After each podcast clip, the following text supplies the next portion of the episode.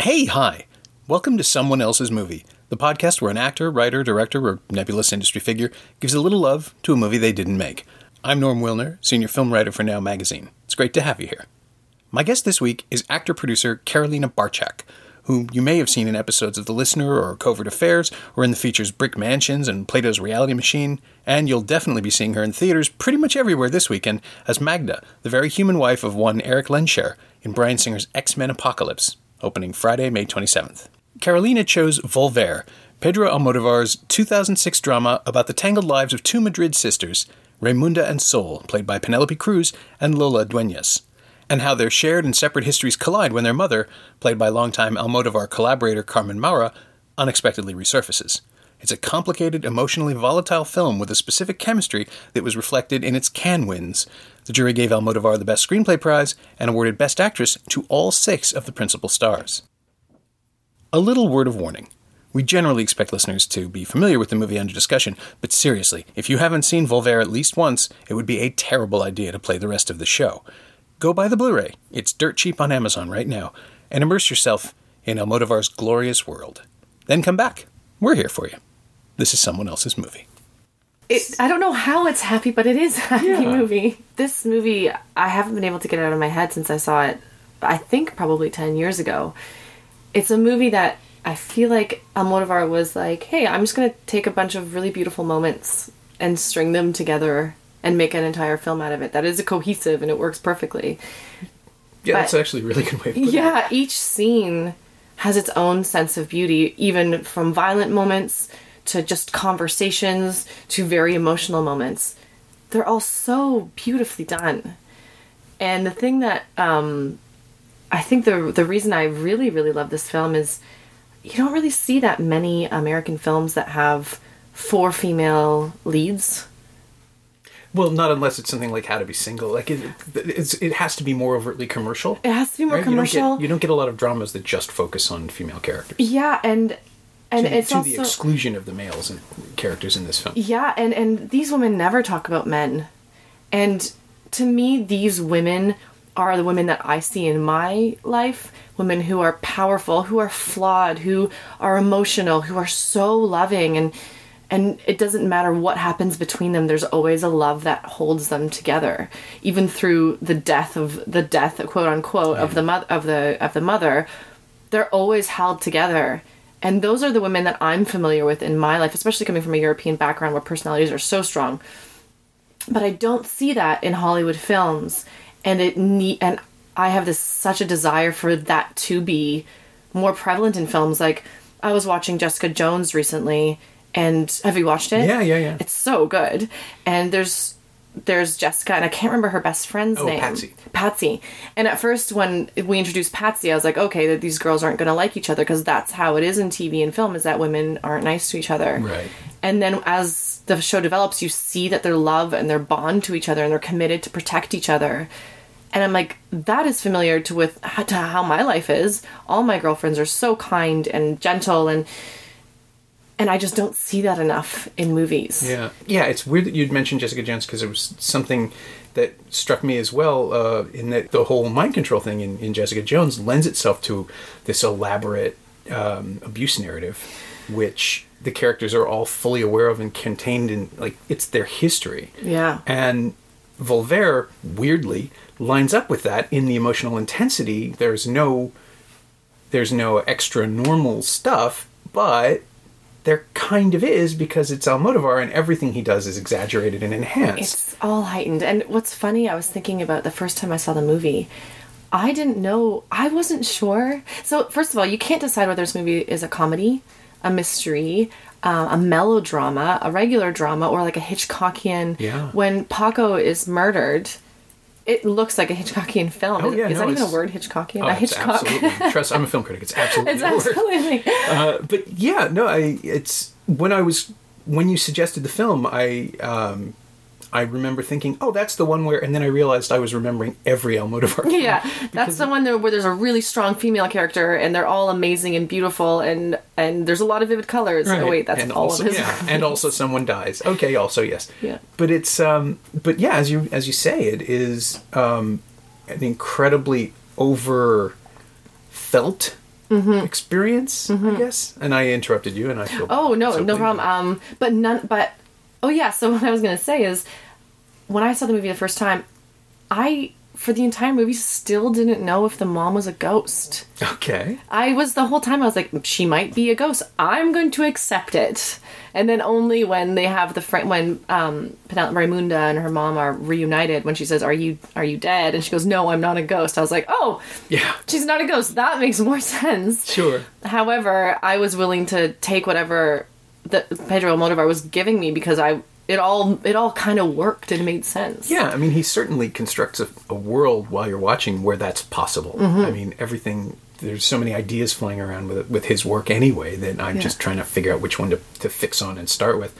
Uh, I kind of came up as a critic while he was establishing himself as well. So Matador was playing at the Bloor when I was just starting to review films, and it was Yeah. that kind of world where he was this outrageous art house habitué where you would turn around and there would be a new provocation from him. That's how they were presented. You know, Yeah. Women on the Verge of a Nervous Breakdown was the film that everybody saw and thought, oh, he's going mainstream, and then realized, no, he's not capable of doing Yeah. and then he went off again with Tie Me Up, Tie Me Down. And then by the time he delivered Volver, it sort of feels like a valedictory run. Like this is the accumulation of everything he has made and everything he has done. And he's this, suddenly he's this classicist. Um, and it still feels like a film that no one else could have made, that he's trained us for 20 years to see what he's doing and, and how to understand this movie, which is why you're open to the possibility that, you know what, that might just be a ghost. This uh, this might not be real. Are we part of a big experiment with It feels Pedro? that- Like we're just the rats in a cage, and he's like, "Okay, you're finally ready." Yeah, it definitely for- feels that. Yeah, for exactly what I want to present to you. But there are auteurs who build, you know, in, in that weird way of making absolutely sure the, the, the audience is ready for their film. And if you're not ready, if you haven't seen five of the ten, you're going to be lost. It's it's a really strange gamble, and yet Volver is packaged in this sort of classic melodrama mm-hmm. packaging where it looks and sounds and feels like a a 50s film, either by Hitchcock or maybe Douglas Sirk, where you just these sumptuous colors and these incredible soundtrack Yeah. aspects, both the music and the and the sound itself, and it just hypnotizes you into going along with it. Yeah. I also find going along with it, it doesn't it doesn't have a very definitive three act structure. No. As we're trained uh, in Hollywood films, it's so easy to predict how you're going to feel at what point in the movie. In this movie, I'm still not even sure what this movie is about. but e- from each scene to next scene, I'm, I've I've seen the movie seven times, and I never can remember what comes next because none of it. It's not. It's not a linear Yeah, film. no, it's almost an anthology, really. I mean, it's structured as a series of tales. yeah happening yeah and you know in a, in a hollywood film you'd have for in the first 30 minutes we we figure out what the hero's journey is and and you could argue that uh, paco's death is going to be what the movie's about it is not about paco's No. death at all No, he barely, well, not barely, he registers, but it's not, yeah, it's not about him at it's not about him at all and the closest that i've been able to kind of superimpose this film onto a hollywood structure is you know by by the time it seems like it's it seems like her goal in the movie is to not look at the past is to is to keep moving forward in her busyness and never have to face the past. Sure, yeah. and then the series of events happen with Paco. All of a sudden, she has to revisit revisit sexual assault, especially like incest sexual assault with her daughter, which luckily she was able to prevent. She didn't. Her daughter didn't have to go through what she ended up going through, and and then the rest of the movie. It's funny because her mom is there, but they never meet until almost the third act in the film. I think that's the end of the second act is when they finally meet and she has her meltdown. Mm-hmm. And she can no longer run from the past. She has to face everything that's happened. And then in the third act, she's able to rebuild her life. And I think that's why I was wondering why she she buries Paco in that fridge in beside the river. And it could have been so easy for Almodovar to say, okay, and then you pack up the van and you leave. But she makes a tombstone for him on a tree. Yeah. And I think that's her being like, I forgive you, not only to Paco, but for everyone, for all the men in her life who have brought her uh, sadness, and also her mom, who she was so angry with that never she that her mom never noticed that she had been abused. That it was almost like a, it was like a, a an end to a chapter, and she was saying, "I forgive you. It's time for me to leave this all behind." Yeah, it felt to me like a. It's that classic. It's almost a noir trope. You know, you create the you you put the X on the map, or you you hide the treasure, or the fortune, or the falcon, or whatever it is. But this felt, yeah, this felt like a signpost that she could avoid in the future. Not Yeah. that she's dragging herself back to it, but if she sees that, it's like, oh, that's right, I'm not going there again. Yeah. But it's a conscious decision. Everything that, and and this is where you get into uh, the the amazing Cruz performance, who I, I'm I'm so ready to write off Penelope Cruz in English most of the time because her line readings tend to be the same, and she's never as convincing as I think she could be. But that's because I've seen her Spanish work, uh, and she is amazing She's more often than not. And in Volver, she is yeah. This is like we're, we're recording this the day after Xavier Dolan belly flopped at Cannes. Oh, he didn't do well. Uh, they hated it. oh no. Um, I haven't seen the film, obviously, Yeah. and uh, the response was apparently like he was booed and it didn't go well. but you know what?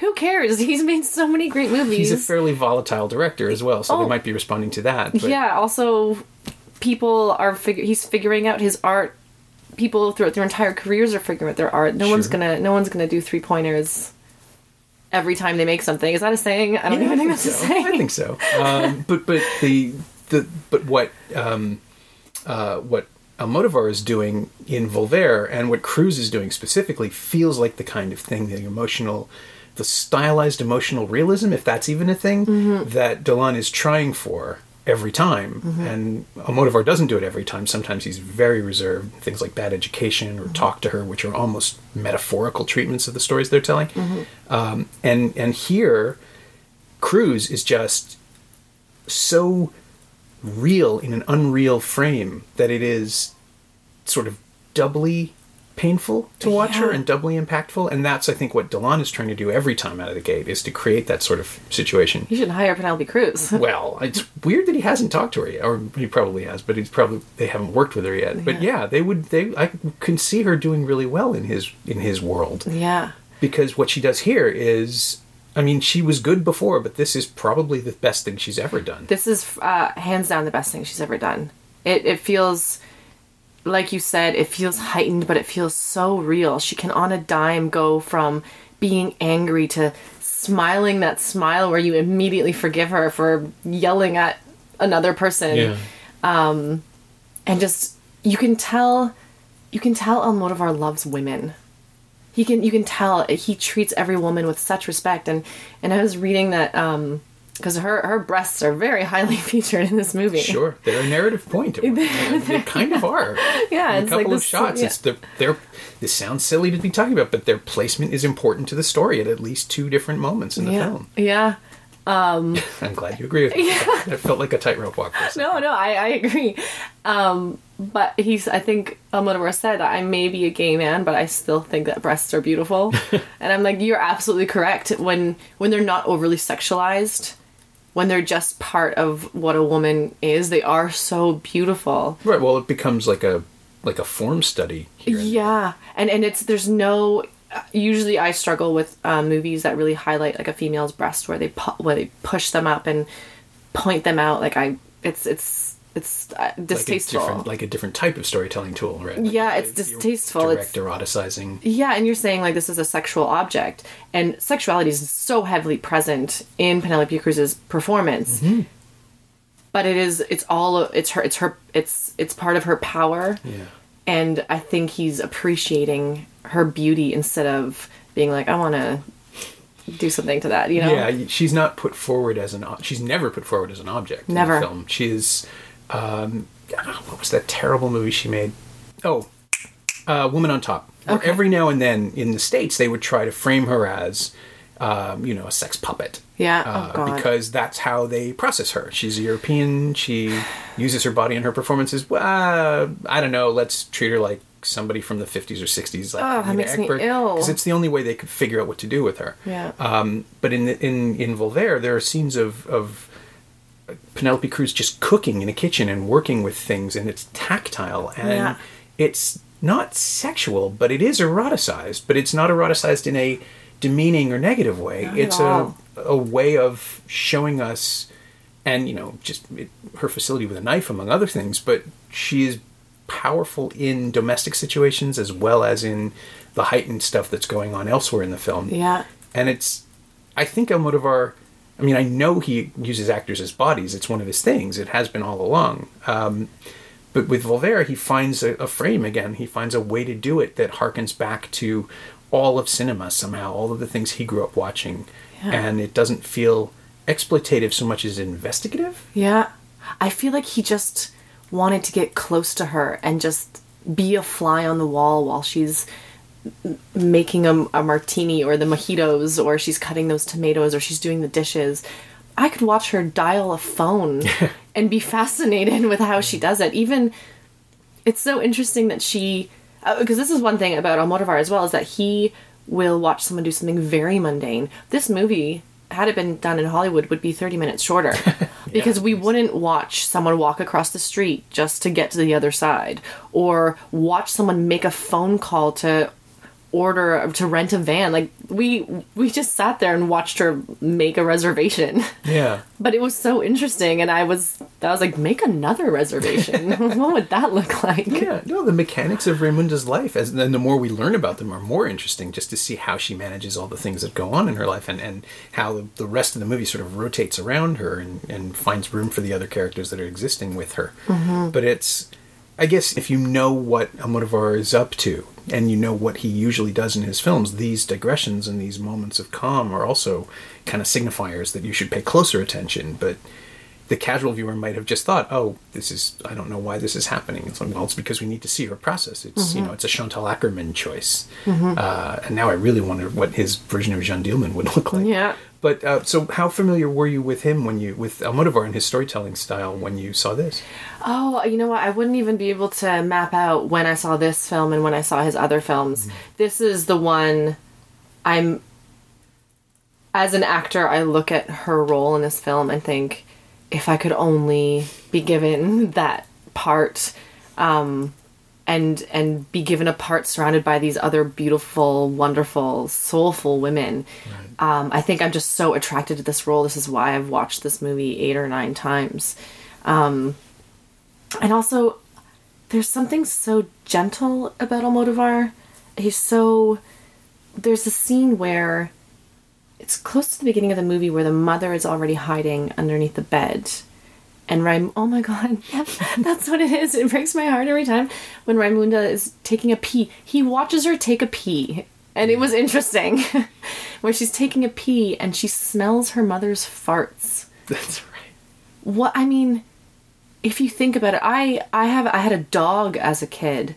I still remember what his farts smell like, and it's it's like it's gonna maintain a place in my brain for the rest of my life. And something as as significant as a mother to make that connection between her mother. It's it's such a beautiful moment where she's like, "It smells of my mother's farts," and she she wanders into that room and the point of view of the mother i'm sure that the mother hasn't seen raimunda and, and or i don't even know what the timeline is maybe she hasn't seen her since uh, paula had been born so maybe like 15 years. Yeah, I was to say it's at least a decade. Yeah. yeah. So the first time she sees her daughter in 15 years, she sees her ankles. She just sees her ankles walking along the floor from the point of view underneath the bed. And how heartbreaking is that? That That's the first time you see your daughter who you love so much, who you have so much to say to. She's so close that she could even reach out and touch her ankles, but she can't.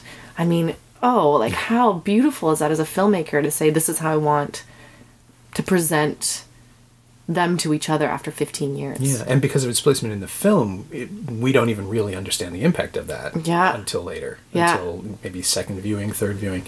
It's just a piece of something greater that, Yeah. that seems to be what he's after in this film is how everything returns to a greater impact and how everything builds and you can really i mean this is this was sort of the theme of all about my mother as well a few years earlier is you can really only understand someone once you've understood the totality of their life mm-hmm. as a like as a subject as a fictional subject. And we're just here to put things together as best we can until we really you know we run out of story. Yeah. so he just keeps things percolating and coming at us. Yeah, it's I guess we don't even really find out what the movie is about until until the big confession, which is it's a good long three in. quarters of the way of the like it's the end of the second act in my mind is where we find out that Raimunda had gone through this sexual assault and this is why she distanced herself from everyone which is why the mother came back which is why Agustina's mother is killed which is why her dad is killed. Yeah. And you have no idea that that's going to happen and that that's what the entire movie is about. And i guess it's that big confession i mean that that moment in the scene where she sings the song um, do you remember that scene in the restaurant? Yeah. First of all there's this really great moment where she's just sitting there smelling mint. He's just like there's some action happening in the scene and she's kind of looking off into the distance and smelling mint. I mean what a beautiful little touch. Yeah, and and it connects it to the scent stuff earlier, and, and throughout. I mean, throughout the entire film, there's there's a sense of that. yeah. Uh, but and and so weird that that would be something that you would choose to make in a choo- choose to make a, a metaphor or a motif in a movie where the audience cannot smell it. We're all interacting with our own memories of smells in that moment. It's not anything that he can do. Uh, you can't represent that. You just have to trigger it in people. Yeah, it is a sensory overload. This film, isn't it? Yeah, very much so. With all the colors, I was also wondering why he s- he featured the color red. It's like a crimson, like a Coca Cola red. Yeah. Why is it? Well, I mean, it's all over. I'm just you know, it's, all, over. the Blu-ray case. They're and- they're wearing. They're all wearing these. It's the same color red. There is the buses that color. The sweaters. The she's wearing a red and white striped shirt. Then her daughter's wearing a red and white striped shirt. Then the restaurant is red. And I kept thinking, like, what is red? Why? uh, Why would he choose red? Is it, you know, red can represent passion, uh, anger, jealousy, all these things. Mm-hmm. And in the end, I was like, I think he picked it because it's really pretty.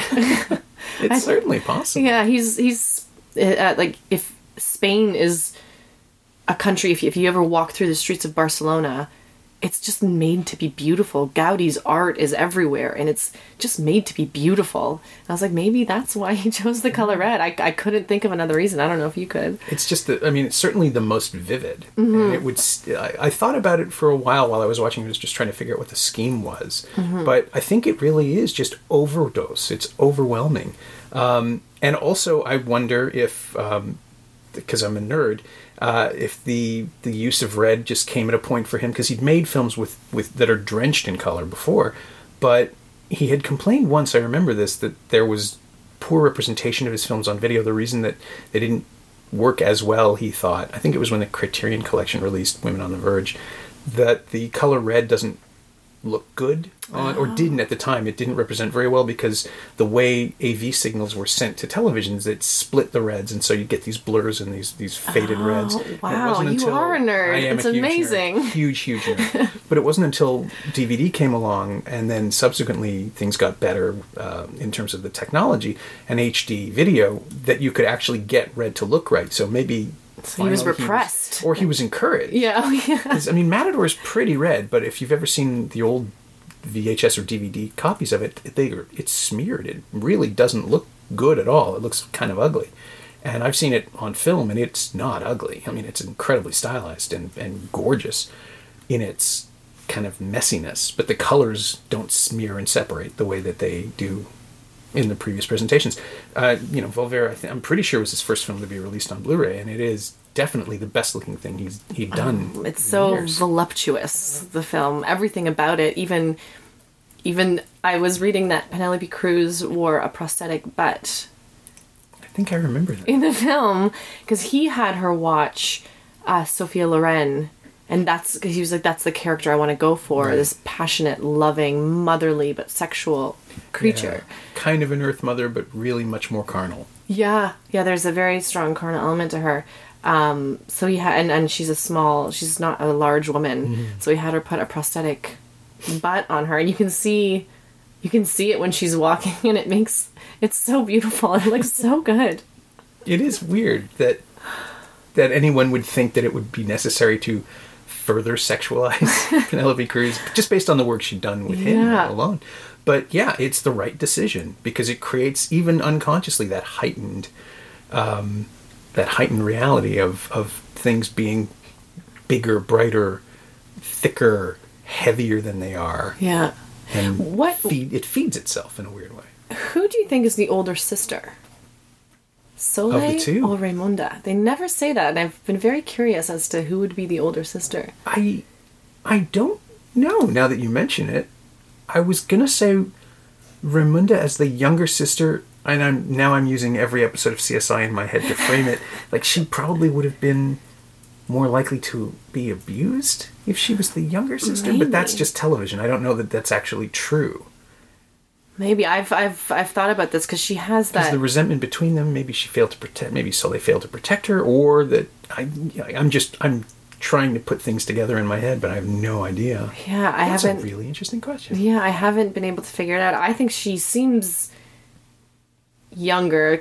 I'm the young child, and I'm definitely the more spoiled and mercurial person in the family. So that's why I'm connecting that maybe she was the youngest child. Um, but Sole has this calmness about her, but also a very childlike quality about her, which is why Raimunda kind of bosses her around. Yeah, which would make more likely make Raimunda the older sister. Yeah. Although I know plenty of bossy younger. kids. I'm the I'm the oldest in my family, so Okay. I don't know. I'm pretty sure I'm bossy. I have a I have I like to think I have a quiet authority, but no, probably not. Yeah. Uh, no, the family dynamic, but that is something else that the film doesn't immediately reveal, and you have to unpack as you watch it and, and, and figure out who's missing and why, and, and where the holes in people's lives are. And uh, again, I never think of, of Volver as a plotty film, although like it's all plot, It's it's, all, all backstory plot. and front story.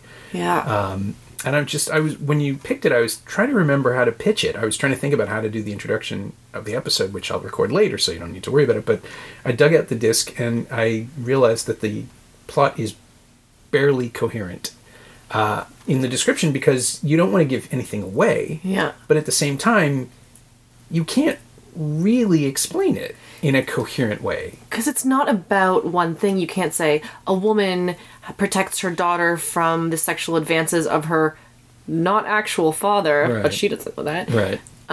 Because that's not what the movie's about. Yeah, no, you can. I mean, you can say. I mean, they- they're you know the, the standard line is for almost any drama, uh, especially melodrama. The standard pitch is always going to come down to you can't outrun your past, Yeah, which again, it is the case. yeah, but she's not trying to. Like she's not outrunning her past. She's Really? I- confronting it head on. I think she's trying to outrun it. part of her maybe i mean her some of her behavior is but the thing that she's i guess what i'm what i mean is that she's already confronted it she's dealt with that stuff and she's trying to move forward but i don't know that if she's trying to i don't know whether she's trying to outrun it as much as just Huh. See, I found that's what I was trying to figure out. Like, what is and what even constitutes the past in this case Yeah, I mean, to me, the fact that she left her small town, moved to Madrid, and never comes back to this town, doesn't didn't speak to her mom for 14, 15 years.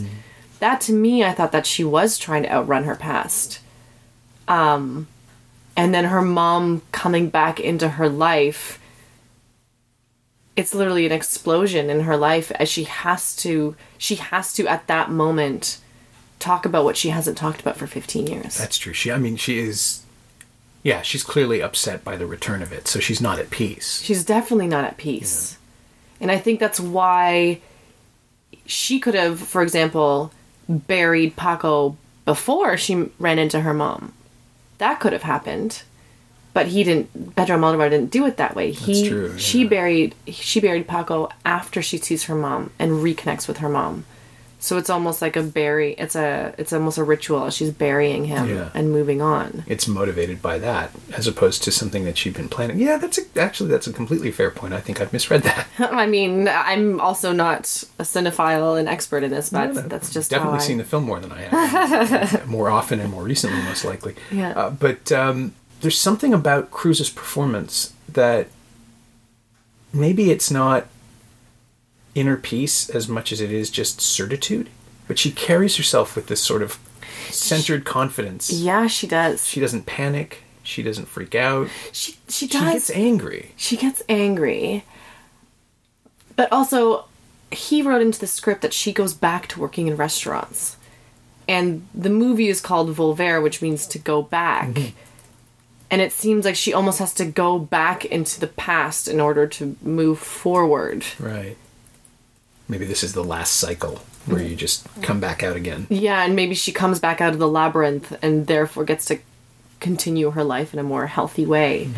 Um, even even that moment where she says to her daughter, she they're at the party and they they hear someone starting to strum a guitar and her ears perk up and and she says, "Listen, this is the song. This is the song that I sang 15 years ago."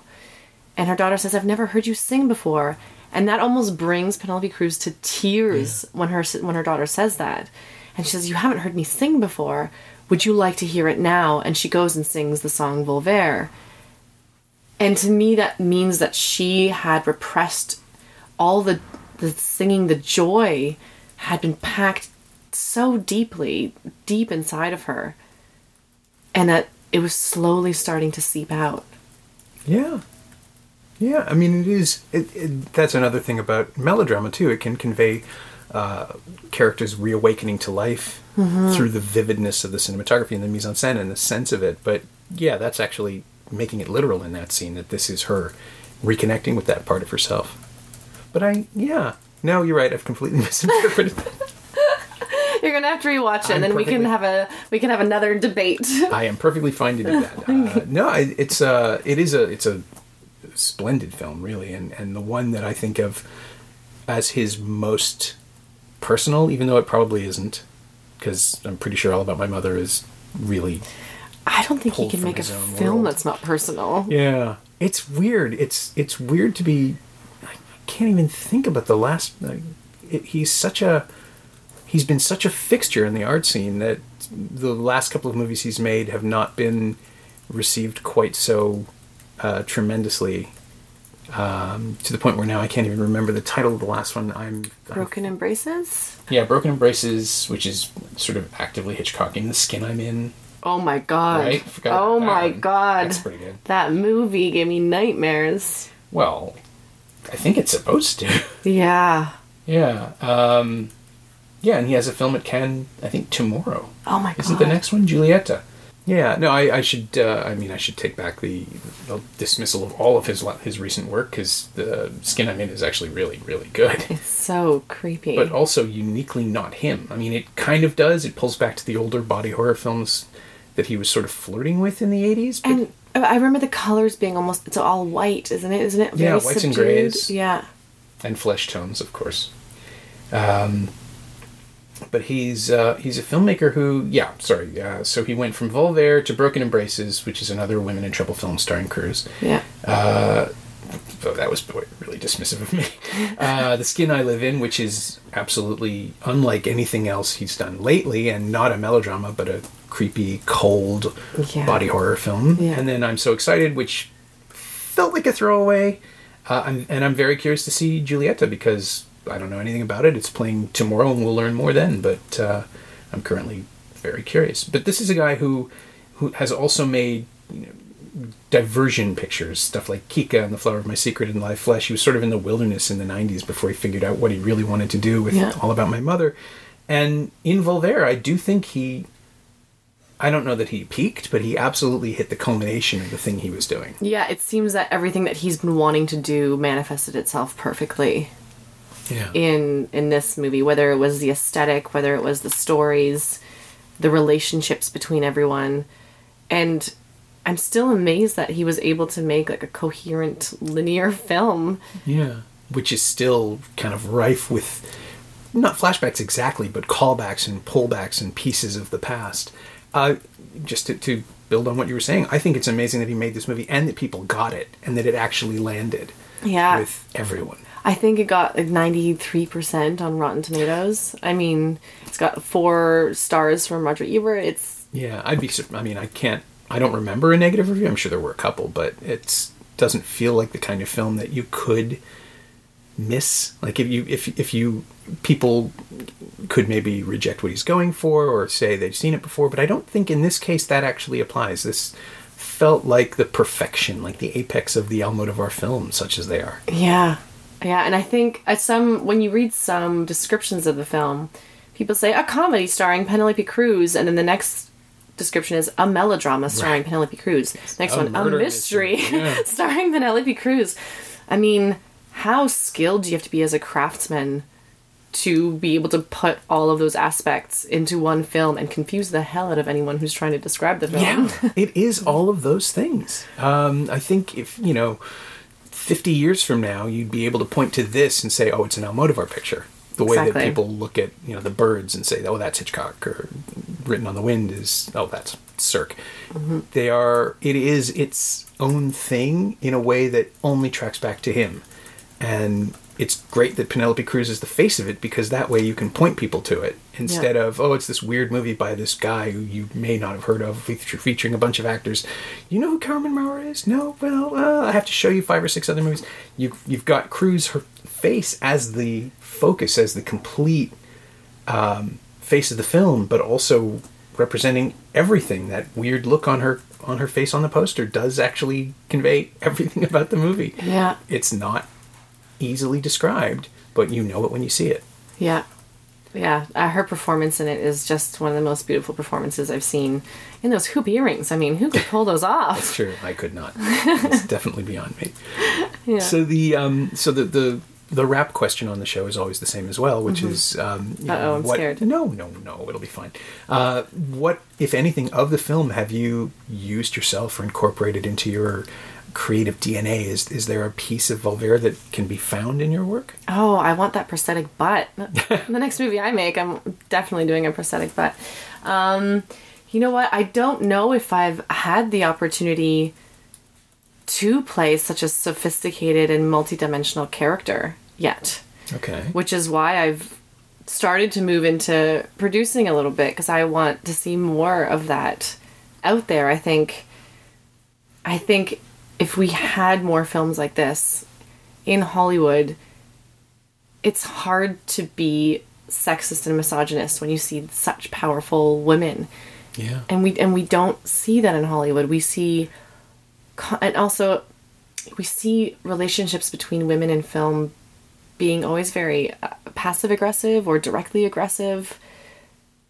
And I would want to make a movie like this where you say, no, no, no, this is how I experience my female friends, and it's always it can be dark, but it is so full of love and light and that's what that that's what I would take away from this film is that I want to keep pushing these stories.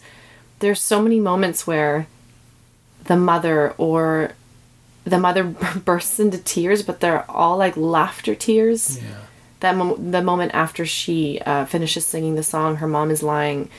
I mean, what a beautiful shot! She's laying in the car, hiding, and then just laughing and crying simultaneously because it's such a beautiful moment. It's such a connection between a mother and a daughter.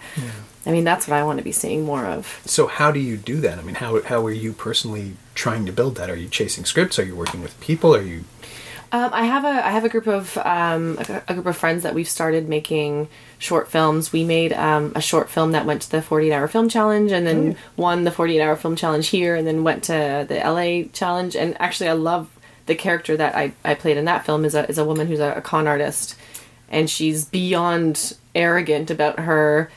I mean, she, she looks like me. She looks like a, a Parkdale hipster or whatever, and she and she can go around and she steals people's wallets and steals change from restaurant tables. She's so arrogant because she can get away with it, and then that's part of the story. okay? Um, But yeah, I'm also in the in the process of trying to get a feature off the ground.